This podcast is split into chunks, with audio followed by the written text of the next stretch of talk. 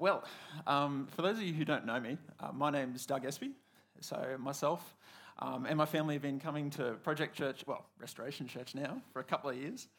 Um, I'm married to the beautiful Carly over there. I've got two boys, um, Rylan and Elliot, who you'll see stomping around the church um, certainly every Sunday. And it's my privilege to be able to talk to you today about um, Ecclesiastes and to dive in. Now, to dive into an ancient book, I want to start in 2023.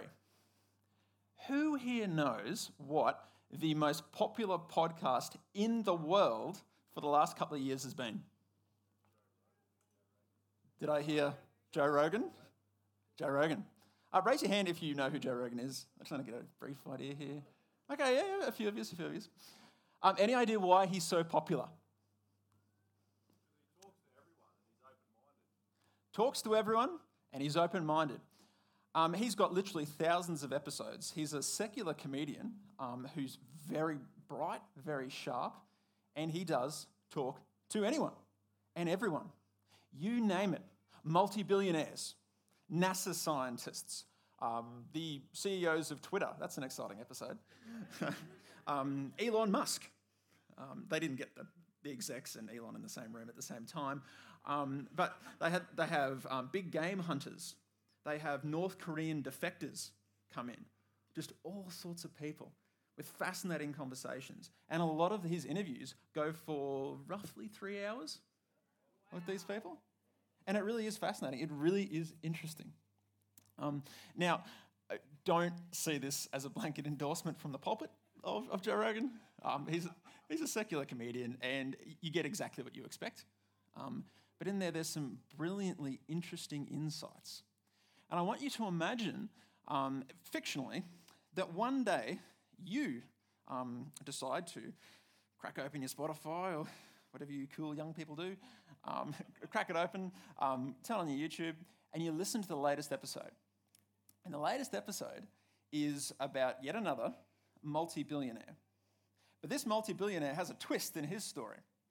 And it goes a little something like this.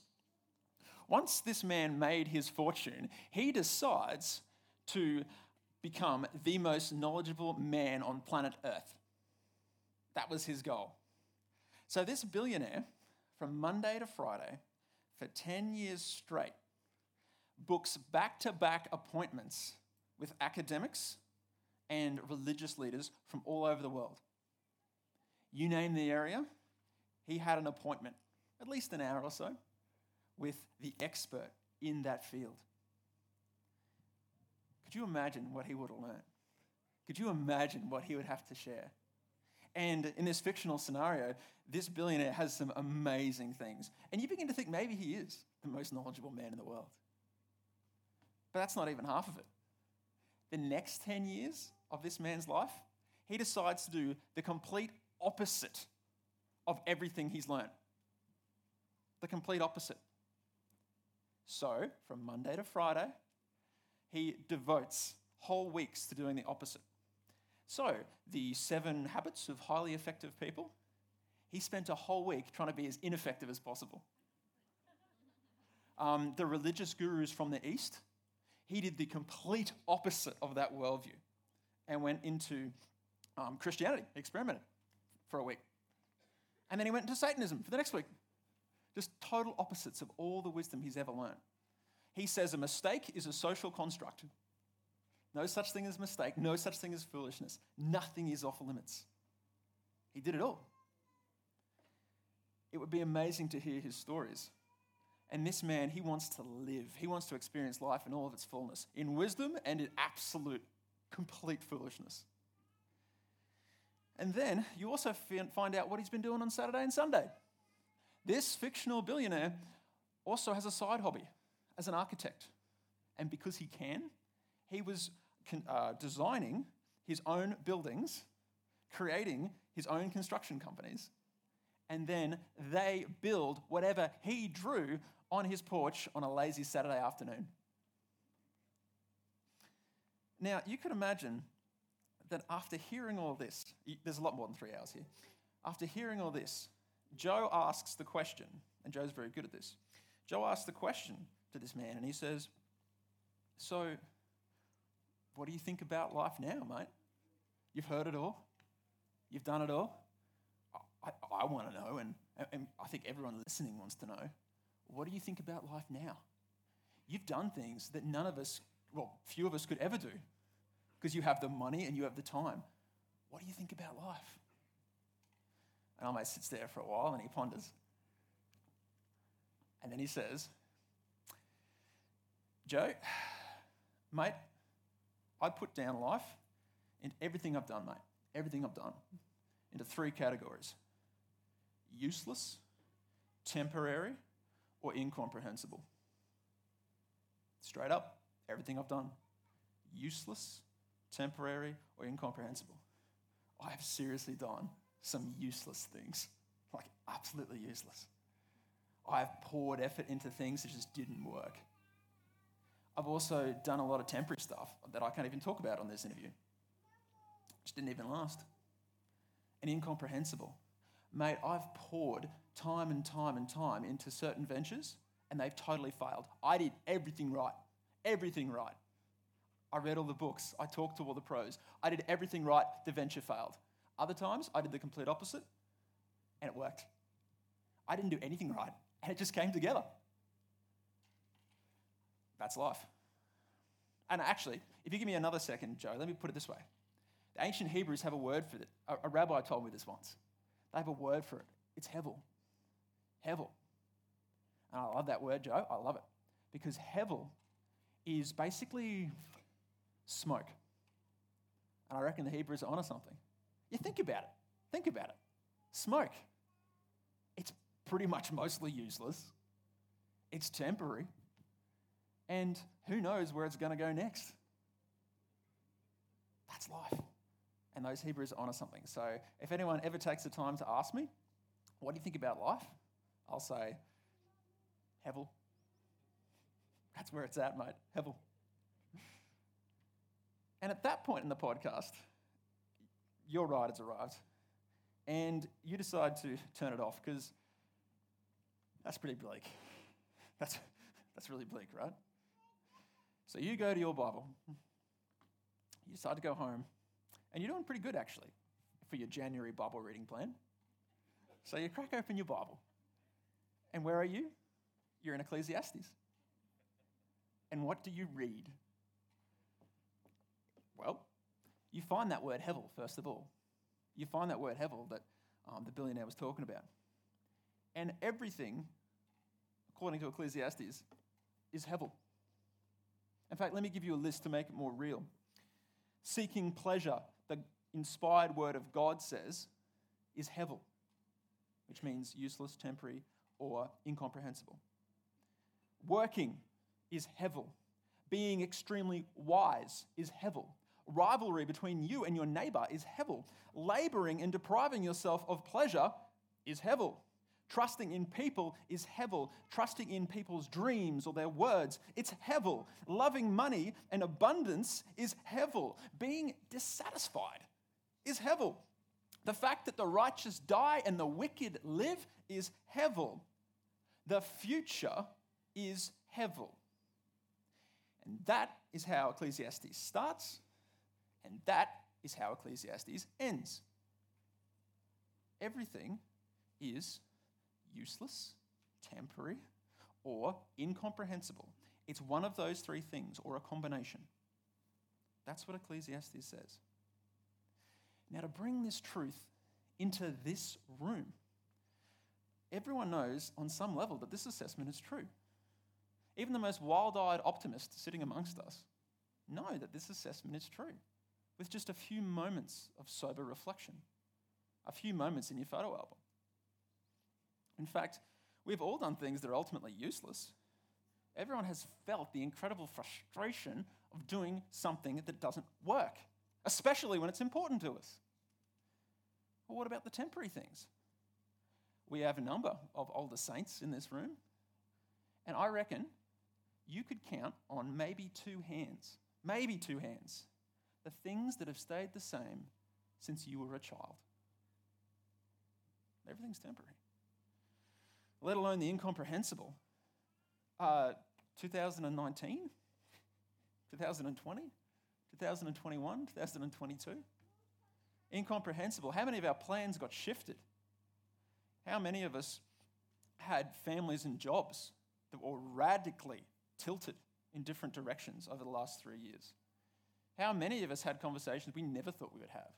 Arguments we never thought we'd ever have? Uh, decisions we'd never thought we'd have to make? How many of our things we thought were stable weren't? Let alone the black swan events in our lives. Some of you may have heard of black swan events. Black swan events are events that are extremely rare, extremely severe. They can be predicted by everyone in hindsight and virtually no one beforehand. Extremely rare, extremely severe, obvious to everyone with a pair of eyes in hindsight, and virtually undetectable, even to experts in the field before the event itself. How many of us have had black swan events cruise into our lives unexpectedly? The facts are this is the way life is, and this is the way this is what the Bible teaches. So, how are you to live in light of this sobering reality that we just cannot escape? Well, the Bible has three things. Well, I'm going to bring three. There's a lot more than that, but I want to give you three. First of all, today, you need to take a deep breath sitting in your chair, and you need to realize that there is no such thing as a one sided coin. There is no such thing as a one sided coin. Everything is hevel, everything has an aspect of uselessness, temporariness, or incomprehensibility, but everything also has aspects of usefulness, of permanence, and of comprehensibility. It's very rare to find something that doesn't have both. In fact, I might get um, Selena, if you could put up our f- photo. You probably can't see this too well, don't worry about it yet. Uh, this is a picture I took yesterday um, of a memorial that I think probably very few of you have ever been to. You all know Queen's Park, but I bet you don't know that monument. You know the cannon in Queen's Park, but you probably don't know this one.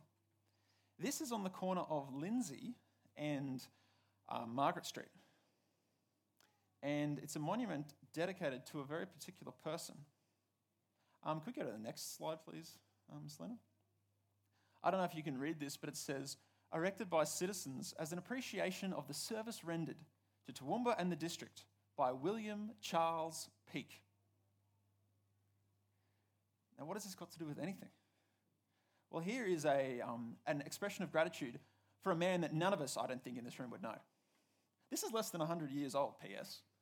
But this is a man that no one knew in this room and in Toowoomba today, probably. But everyone in Toowoomba knew him at one point. What did he do? Well, he was a very prominent businessman who had a huge part to play in the Toowoomba show and in setting up a lot of our banks and things like that. And he had such a powerful, good, benevolent influence that they made this for him. And it's still there. You can go visit it his life is hevel. If he's after recognition, that's useless. If he was after being in the memory of people or in the history books, it's been temporary, a whole lifetime, even as one as august and as impressive as this. And if you're after comprehensibility, no one knew who he was before I started speaking here, or very few. And yet, how useful was he? How useful was he? A lot of stuff in Toowoomba wouldn't be here. You wouldn't even know it if it wasn't for this guy whose name you just learned. Permanence? Go down the CBD. You'll, you'll see some of the stuff that he's done. And comprehensibility? I think it's pretty obvious what I'm saying. You understand what I'm saying. This man's life was hevel, but this man's life also had permanence, um, it had comprehensibility, and it also had usefulness. Does that make sense? Now look at your own life. Even the most useless things you've done have had an impact on you. You remember them well, and you are different from who you were. Maybe you realized how impatient deep down you really are. Maybe you realized um, that actually that was a bad way to do it. Now I know the right way to do it. And those things, they impressed themselves upon your eternal soul. They had an eternal impact, even in little things even in the little things. The temporary stuff you've experienced, that stamped itself on you. It marked you, and you are not the same afterwards, those temporary things. And when you hit the wall of incomprehensibility, when you didn't understand what's just happened, in some ways, you learnt about your finitude, your humanity. Everything is hevel, and yet there's no such thing as a one sided coin. That's what the Bible's whole teaching wants you to see. And you need to wrestle with that. If you're a pessimist, you need to wrestle with the good news of the Bible. And if you're an optimist, you need to wrestle with the bad news in the Bible. Because the Bible's got both. The Bible has both. And it wants to balance you out. And it wants to balance us out. That's the purpose of the teacher. That's the purpose of the one who wrote Ecclesiastes. You need balance. You need to know what it means to live in this life properly and soberly. The next thing, since it's January 2023, you've got to incorporate Hevel into your planning, into your diary. Um, I want you to consider James's words to us, and if we could put them up. Thanks, Leon. Check out what James says about how your diary should look. Now, listen, you who say, today or tomorrow, we'll go to do this or that in the city, spend a year there, carry on business, make some money. Why? You don't even know what will happen tomorrow. What is your life? You are a mist, a smoke, that appears for a little while and then vanishes. Instead, all of us here in 2023 should say, if it's the Lord's will, we will live and do this or that. As it is, you boast in your arrogant schemes, and all such boasting is evil. Um, is that you? Is that the way you write your diary? Is that the way you write things on your calendar? I'm going to do this, I'm going to do that. I'm going to make some money here in my employment, or I'm going to make some money there with my client, and you don't even think twice? Is that the way you operate? Because you live in a Hevel world. And God's in control. And you are not. And the last three years have definitely taught us these things. So let me encourage you hold your plan, have, make plans. Don't get me wrong, make plans. But hold them loosely. Hold them loosely and humbly. Because there's nothing worse than an arrogant person holding onto their plans tightly. You know what that looks like. Don't be that person. Hold your hands loosely and humbly. And trust the wise God who's actually writing the story, who's actually writing the calendar down. You have your events on your calendar. In invisible ink, God's put his events on your calendar. And you need to be ready for that. Um, and you can trust him, even when there's bad things on that calendar. As I tell my um, students at the high school that I work at, if you ever need a demonstration that God can wield dirty tools with holy hands, that he can hijack evil and use it even for a greater good? Look to the cross. Look to the cross. The greatest example of Hevel, the greatest example of evil that any of us can ever experience or know. And yet, what an amazing thing. The pinnacle of God's power was in that. And you see that on the cross, and you will see that on your calendar. That's the promises that God has. So hold your plans loosely and humbly. Now, my third and final um, idea for how we should operate in this world from Scripture is this none of us can make a clean break from 2022. And, and you've got to admit that to yourself. We have these resolutions, and I say, all power to you. Do resolutions. I got a few this year. But none of us get a clean break. None of us gets to press the reboot button, ultimately with 2022. Who you were in December 31st, 2022 is probably real similar to who you are today, a week or so later. Okay? We don't get a clean break. And for some of you, I hope I'm speaking to a minority of you, but maybe I'm not. Some of you have some really hard decisions to make this year. And it take you ages to explain it to someone who asks but you have some extremely difficult decisions to make, and there's no way out. The solution is a vapor, and it's like you're trying to grab smoke. And you're struggling. You're really struggling. 2022 is a year you'll remember for all the wrong reasons. And can I encourage you in that space, if that's you, to go to the garden? To go to the garden. to go to the garden where we see Jesus on the night he was betrayed.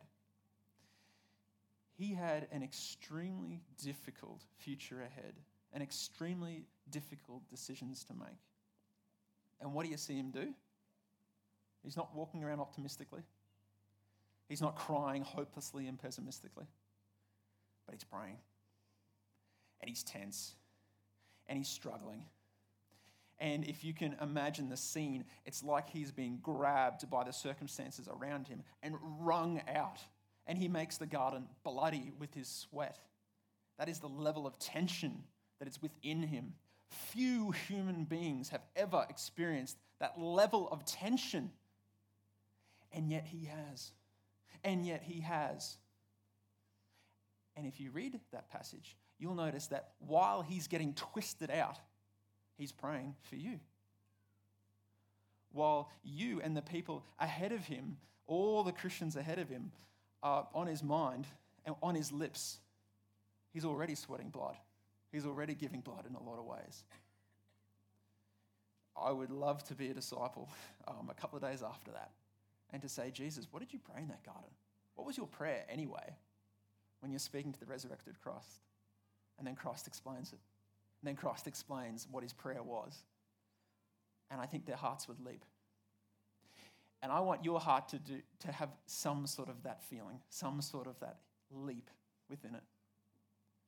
Because he does that for you. He goes through that tension for you. And it's not just he does it for you as an abstract idea.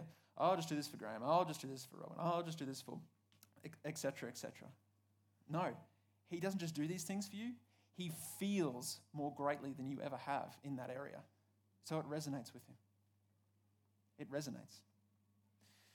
If you find yourself walking with an emotional limp this year, then I'd encourage you to go to the road. See the man walking down the road, hunched over, limping on his way to the cross, to the place of the skull, the Bible calls it. He's carrying a cross, he's covered in welts but what do you think was heavier? The cross and the scourging? Or the weight of abandonment and the weight of the mockery around him? He knows. He knows what it's like. He knows. And he cares. And he's powerful enough to do something about it and powerful enough to hold you. If you find yourself experiencing chronic pain, emotional or physical, that is actually disabling your life. See the man whose nerves scream with every thud of the hammer. And see the man who holds the emotional agony of the sins of humanity upon him. I can't think of a greater emotional weight. I can't think of a greater culminative amount of pain for any human being who's ever endured. The, the physical agony of crucifixion and the emotional, unimaginable, incomprehensible even, agony of our sins laid upon him. No one has experienced that. No one here has experienced that. But he did for you. And he knows. He knows what it's like. And if your circumstances are beyond words, you can't even talk about them, then I can, can I encourage you to go to the tomb of Jesus? Not on Sunday. Go to the tomb of Jesus on Saturday. Sit in the darkness of that place. If you could, if you could, somehow go back there. And if you could be there in the darkness of that tomb, it's pitch black. The tomb itself is sealed by the powers of darkness. And right next to you is the dead Christ. What do you do in that place? What do you do in that silence? Well, I reckon even if, as a 21st century Christian, you know what's coming, you know that Jesus um, defeats death and that he wins, I still think in the coldness of that place, I still think you'd say, you'd whisper. I still think you'd whisper things like, the Son of Man will be given away to the Gentiles and he will be given up and he will die. And on the third day, he will rise again. You might even whisper a psalm. You will not let your Holy One see decay. You will whisper these things in that darkness, even though you know the ending. You'll whisper those things. And the answer you get will be silence. And right now, if you're in the tomb of your circumstances, so to speak, in an analogous way, if you're in the tomb of your circumstances and you came to church with the tiniest flicker of faith left in you, and you're in this dark place, whisper. Whisper into the dark. Whisper things like, We know that in all things God works together for good for those who love Him and who are called according to His purpose. Whisper words like, For we are more than conquerors in Christ, who loved us and gave us uh, Himself for us. Whisper those words in the darkness of your tomb, and the answer you get is probably going to be silence. It's Saturday, but your Sunday is coming. It's Saturday, but your Sunday is coming. And I can tell you that, not on my own opinion, not on my own authority, but on the authority of the one whose blood was shed for your Sunday. He bought your Sunday with his blood. So you remind yourself of that. You tell yourself that. You whisper that to the dark. You shout that at the dark if you must. But your Sunday has been brought. It has been brought to you and it's been bought by the blood of Christ. And whether you are in unbelief or whether you're a believer when your Sunday comes, your Sunday is coming. Your Sunday is coming. You need to know this. You need to hold fast to that. And maybe your Sunday, your personal Sunday, your resurrection from your circumstances, that can be tomorrow. It could be. It could be in a few weeks' time, or maybe a few months, or maybe you may even have to wait Maybe you'll have to wait to that final Sunday, that final Sunday, where Jesus returns and there's no more bloody gardens. There's no more empty, t- uh, empty tombs. There's no more death. There's no more emotional limps. And the world's transformed, and you are transformed. Maybe you'll have to wait that long, but you can trust Him because your Sunday's coming and not a drop of Jesus' blood has been wasted and will be wasted. Now, as we wrap up, I want to encourage you on a very simple way to trust God's promises and not trust your present circumstances. I've delivered something pretty heavy for those of you who are in a very heavy place. But for those of you who are in a very light place, the message is actually the same. Don't put your faith in your circumstances. If everything's good right now, don't put your faith in your circumstances. Put your faith in God. If you're in a horribly dark place, don't put your faith in your circumstances. Put your faith in God. With your diary and with your pain, own your finitude and rest in His infinity. Own your finitude and rest in His infinity.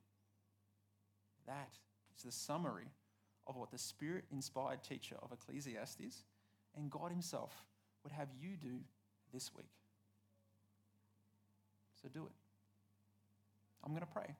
I'm going to give you some time now, as I pray, to talk to God about wherever you're at, to talk to Him about your plans, to talk to Him about your pain, and to put your trust in Him again.